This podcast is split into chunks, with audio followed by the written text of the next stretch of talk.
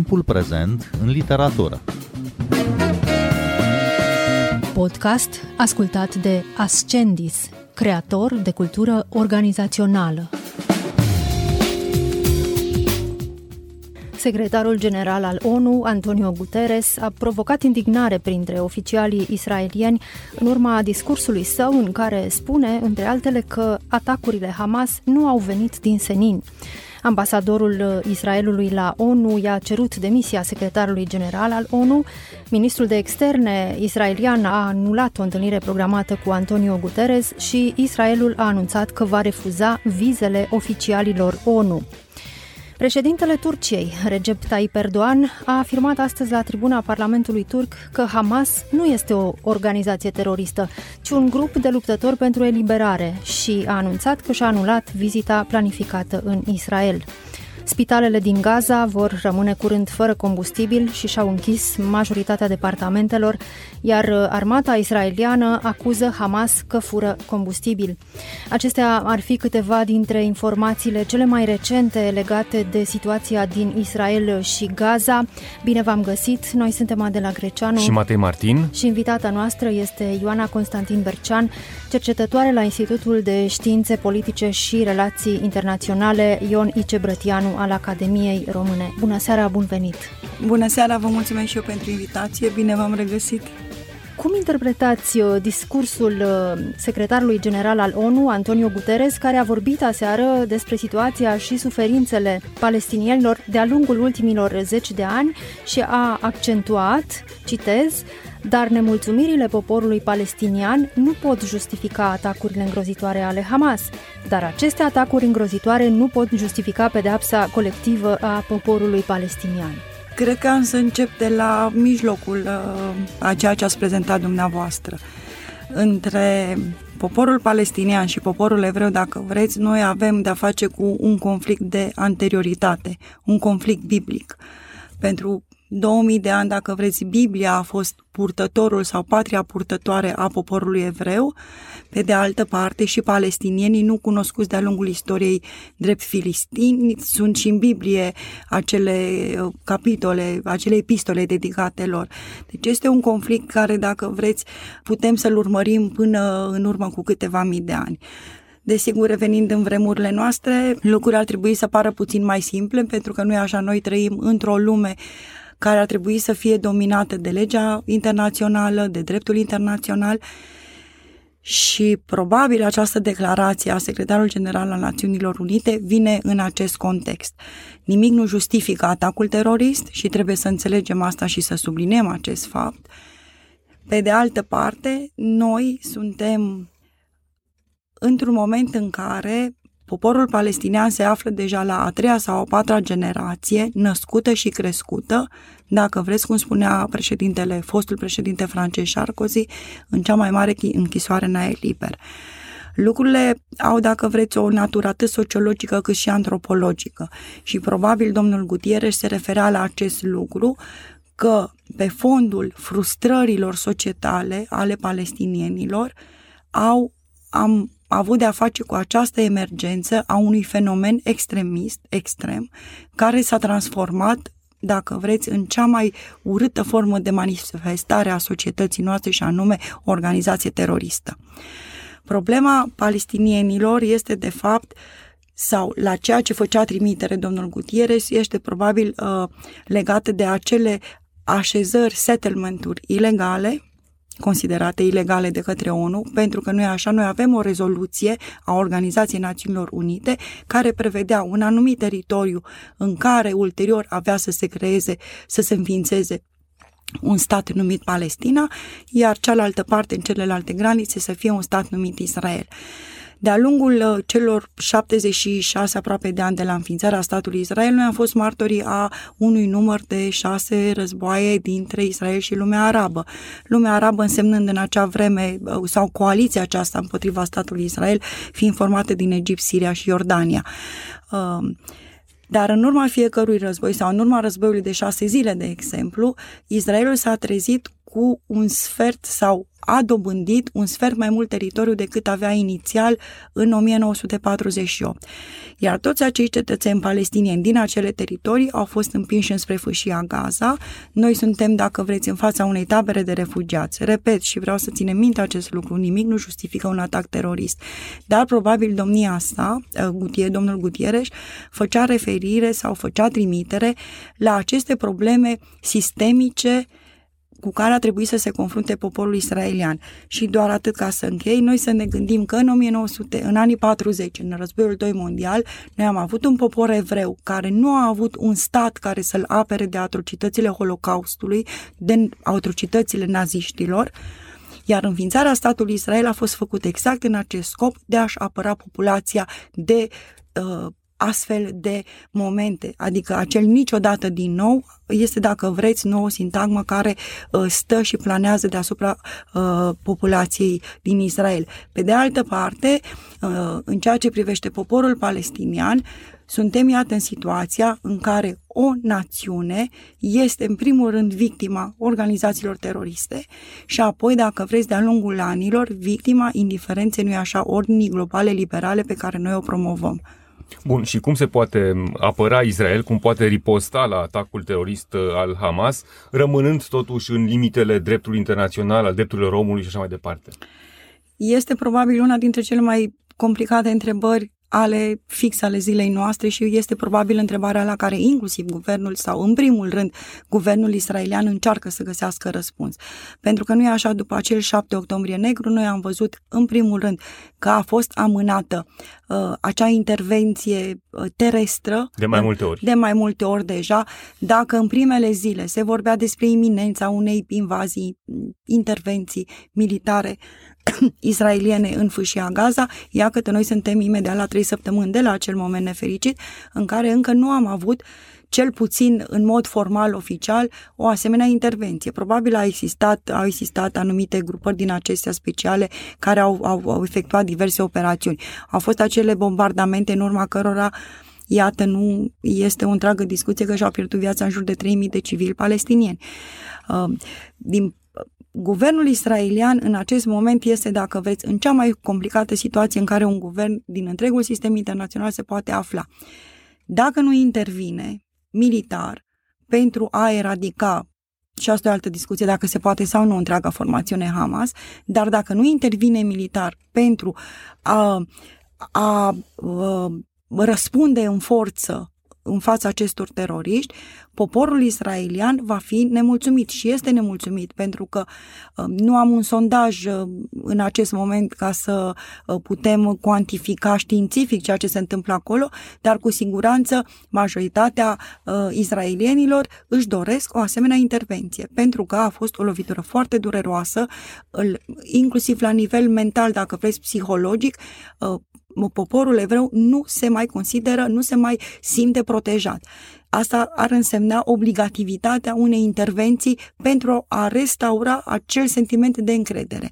Pe de altă parte, dacă nu intervine, toți se vor simți trădați. Dacă va fi o intervenție militară în fâșia Gaza și ea se va solda cu siguranță, cu număr de victime care se va dubla, tripla, iată că vom fi în fața unui răspuns care vine pe de o parte din partea organizațiilor internaționale și aici discutăm exact despre O N U, menționată de dumneavoastră, pe de altă parte o parte a presei sau cea mai mare parte a presei va prezenta, dacă vreți, și numărul victimelor și acele poze, nu, care vin dinspre populația palestiniană cu victime, bebeluși, femei, tineri uciși în urma bombardamentelor.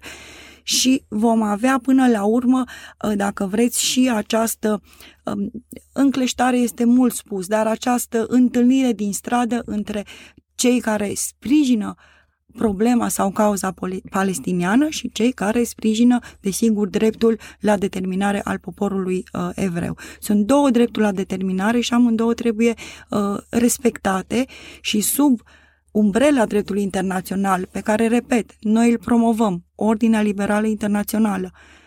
Trebuie să o discutăm și pe aceasta. Ce anume putem face în acest cadru juridic internațional?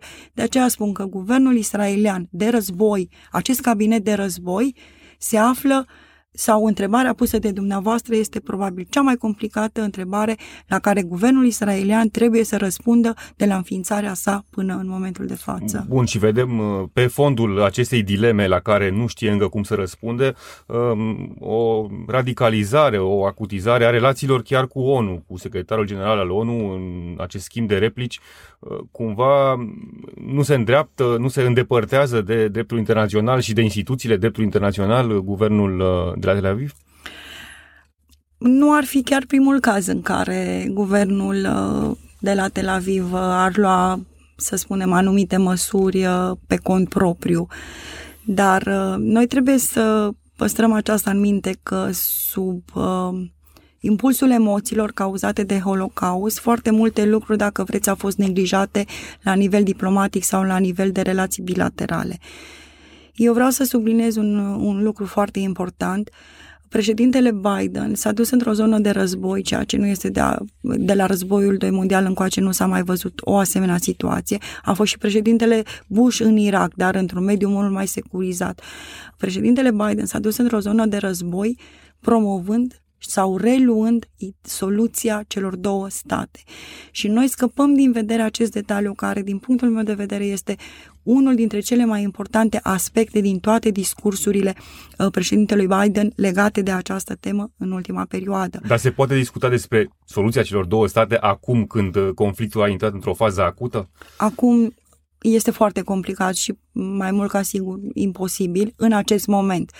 Dar dacă atunci când lucrurile se vor fi așezat, poporul israelian își va fi recâștigat încrederea, în primul rând, în propriile instituții de forță și în propriul guvern, iar palestinienii, pe de o parte, se vor fi reașezat într-o situație, hai să spunem, de ușoară acalmie, lucrurile uh, vor trebui discutate. Noi va trebui, noi comunitate internațională, noi instituții internaționale, noi uh, state la nivel bilateral și multilateral, va trebui, dacă vreți, să îmbrățișăm acest crud adevăr, că dacă nu vom soluționa acum această problemă, peste zece ani ne vom afla exact în acest punct în care suntem acum, timp în care alte mii de vieți nevinovate vor fi pierdute.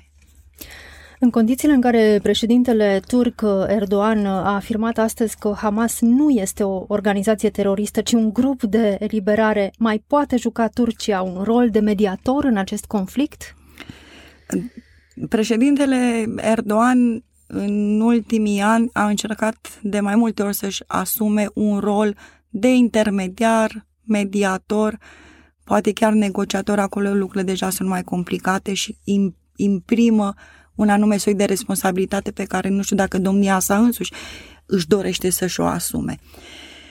Pentru președintele Erdoğan acesta este un discurs politic, în primul rând față de populația turcă și în, sau poate în primul rând față de lumea arabă. Domnia sa este, cel puțin pentru a doua, a doua oară în cariera sa de președinte al Republicii Turce, când se poziționează sau este văzut de strada arabă, să spunem cu ghilimele de rigoare, lumea arabă, drept un lider.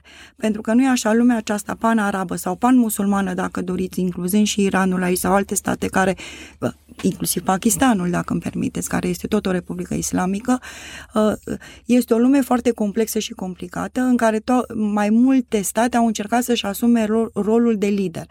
Iar președintele Erdoğan a făcut odată aceasta printr-un discurs la Davos, când a trim- transmis un mesaj prim-ministrului israelian de atunci și după ce domnia sa se implicase într-un proces de mediere între Israel și palestinieni, dar care a fost reversat printr-o intervenție militară israeliană în fâșia Gaza, iar a doua oară când a încercat tot așa, la fel de vocal, să se poziționeze ca lider al lumii pan-musulmane, a fost atunci când a spus că lumea este mai mare decât cinci, adică decât cele cinci state uh, care sunt membrii permanenți ai Consiliului de Securitate, respectiv uh, Statele Unite, Rusia, China, Marea Britanie și Franța. Și atunci uh, domnia sa, într-adevăr, a fost din nou perceput ca un lider în lumea aceasta din, din Golf și dincolo de Golful, uh, Golful Persic. Acesta din nou este un discurs, desigur că Turcia a fost implicată de-a lungul timpului, inclusiv în finanțarea atât a, a cauzei, dacă vreți, umanitare uh, palestiniene din fâșia Gaza, dar și a organizației Hamas, spune-se nu, a aripii politice Hamas. Iar acum probabil într-o convergență, dacă vreți, la nivel discursiv cu ceea ce a venit dinspre O N U, probabil a fost un moment care l-a încurajat și pe președintele Erdogan să facă această declarație. Pe fond, desigur că ea și inclusiv domnia sa știe că realitatea este mult mai complicată decât atât, dar se dorește din nou să fie vocea, dacă vreți, vocea celor fără de voce. Hamas controlează politic și administrativ fâșia Gaza din două mii șapte, dar în ce măsură credeți, Ioana Constantin-Bercean, că palestinienii din Gaza se simt reprezentați de această grupare, cu tot cu dimensiunea ei teroristă?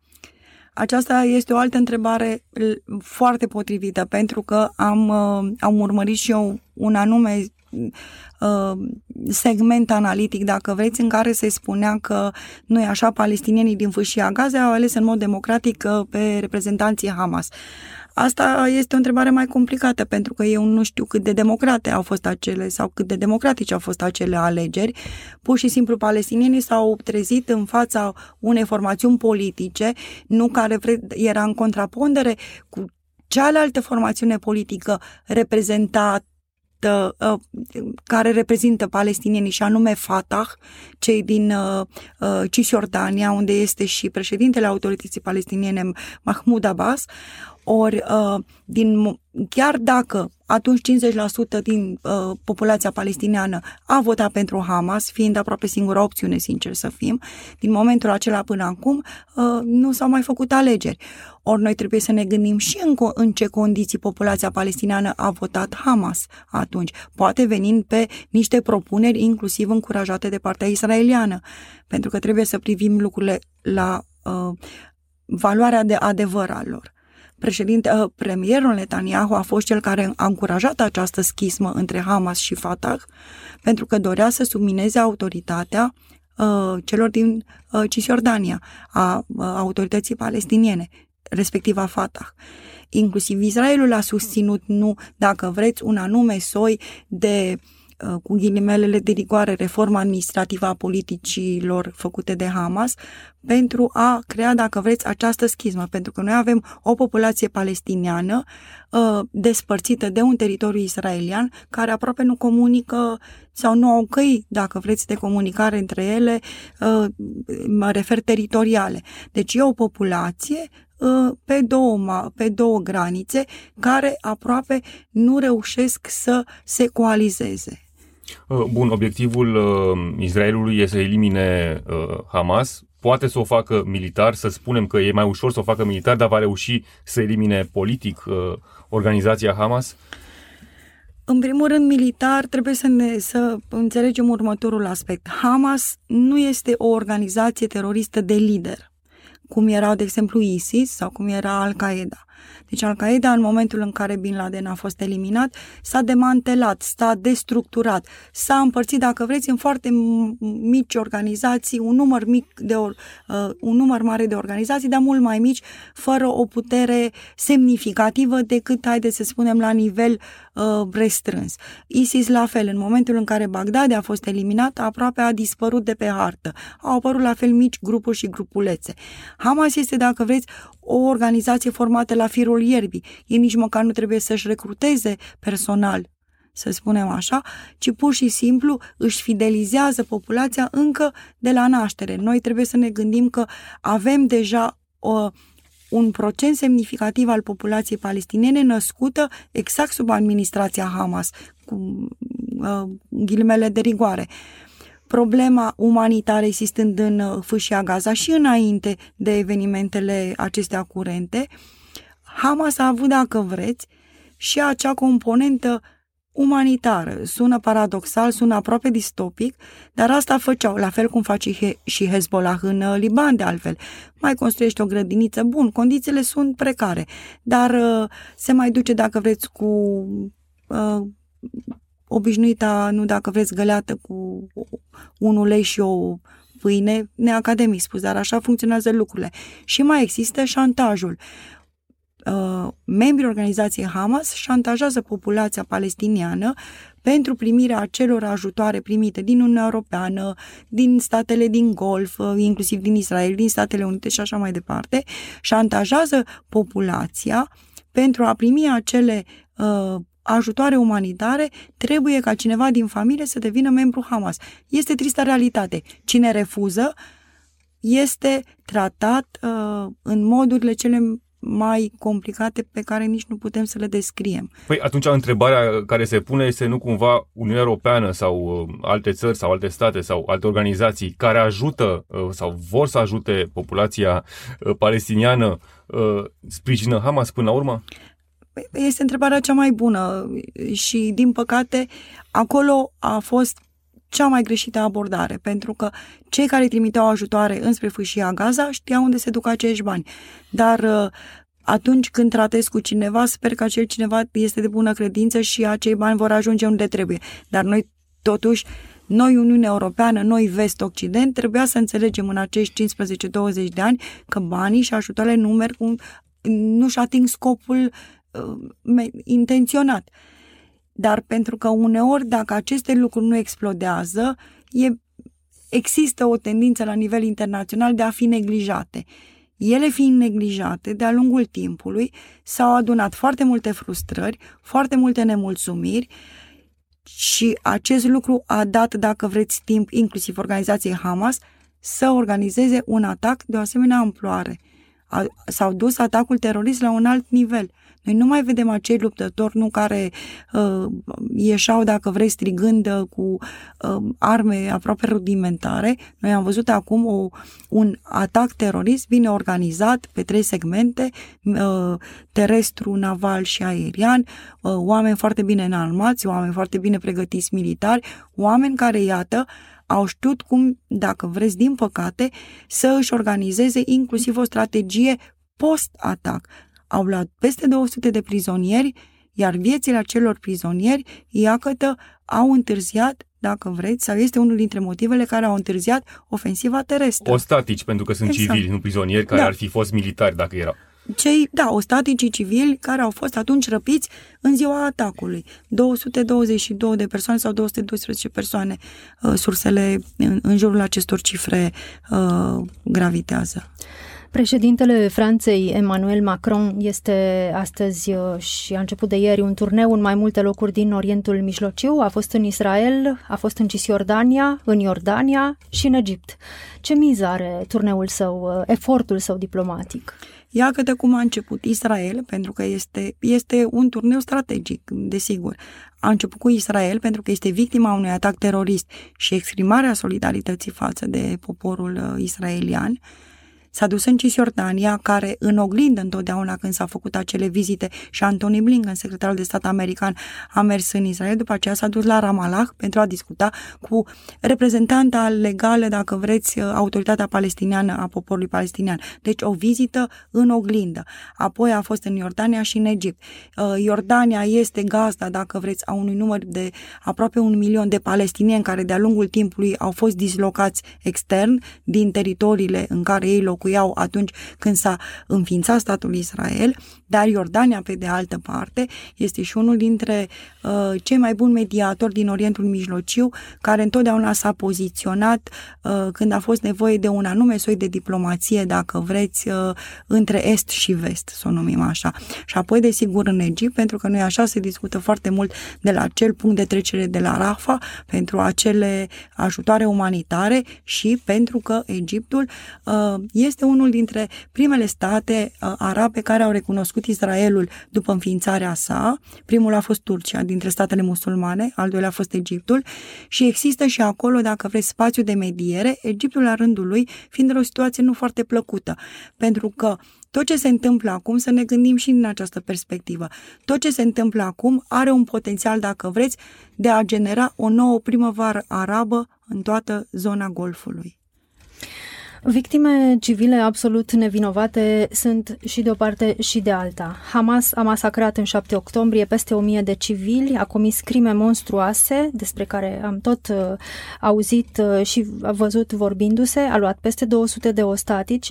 Israelul bombardează fâșia Gaza, vizând teroriștii Hamas, dar în aceste bombardamente mor și foarte mulți civili. Palestinienii de acolo nu mai au acces la resurse vitale, spitalele din Gaza vor rămâne curând fără combustibil și și-au închis majoritatea departamentelor. Acum, în lumea occidentală, am văzut în ultimele zile manifestații și pro-israeliene și pro-palestiniene, acuzații reciproce și poziționări fie de o parte, fie de alta. Acuzații de islamofobie și rasism împotriva palestinienilor, pe de o parte, și acuzații de antisemitism, pe de altă parte. E posibilă o poziție de mijloc în acest context atât de complicat? În primul rând m-aș uita spre Uniunea Europeană. Prima poziționare a fost de asemenea divergentă. Dacă vreți, am avut Germania, Austria și Italia care s-au poziționat exclusiv pro-Israel din motive de memoria Holocaustului, dacă vreți, un soi de obligativitate morală. Pe de altă parte, am avut Spania, Franța sau, dacă vreți, fostele mari imperii europene care au avut o poziție uh, mai de acoperire, mai moderată, pentru că și aceste state știu că au un anume soi de obligație morală față de fostele colonii. Lucrurile, într-adevăr, sunt, uh, nu sunt în alb și negru, dacă vreți. Sunt foarte multe nuanțe de gri, iar este absolut obligatoriu ca în acest moment toate aceste state occidentale în care nu noi ne dorim să vedem o formă de uh, uh, dominație a dreptului de internațional, a ordinii liberale, uh, să se așeze la masă și să găsească o cale de mijloc, pentru că altfel noi, repet, vom reveni peste cinci ani, zece ani în același punct. Și este un moment foarte împotriva tuturor victimelor și tuturor celor întâmplate. Poate suna cinic, dar în ultimii douăzeci de ani nu s-a mai vorbit despre problema palestiniană. A fost o relativă acalmie și era doar o chestiune de timp până când ceva va izbucni. Iar comunitatea internațională, în special cea occidentală, nu? Pentru că într-acolo ne uităm, va trebui să înțeleagă, și cred că înțelege deja, că fără un anume soi de compromis între palestinieni și israelieni, noi vom reveni, dacă vreți, mereu și mereu la această spirală a violenței, a crimelor și a victimelor de ambele părți. Ioana Constantin-Bercean, vă mulțumim tare mult pentru analiză și explicații. Noi suntem Adela Greceanu și Matei Martin. Ne găsiți și pe platformele de podcast. Urmăriți Timpul Prezent pe Apple Podcast și Spotify. Cu bine, pe curând!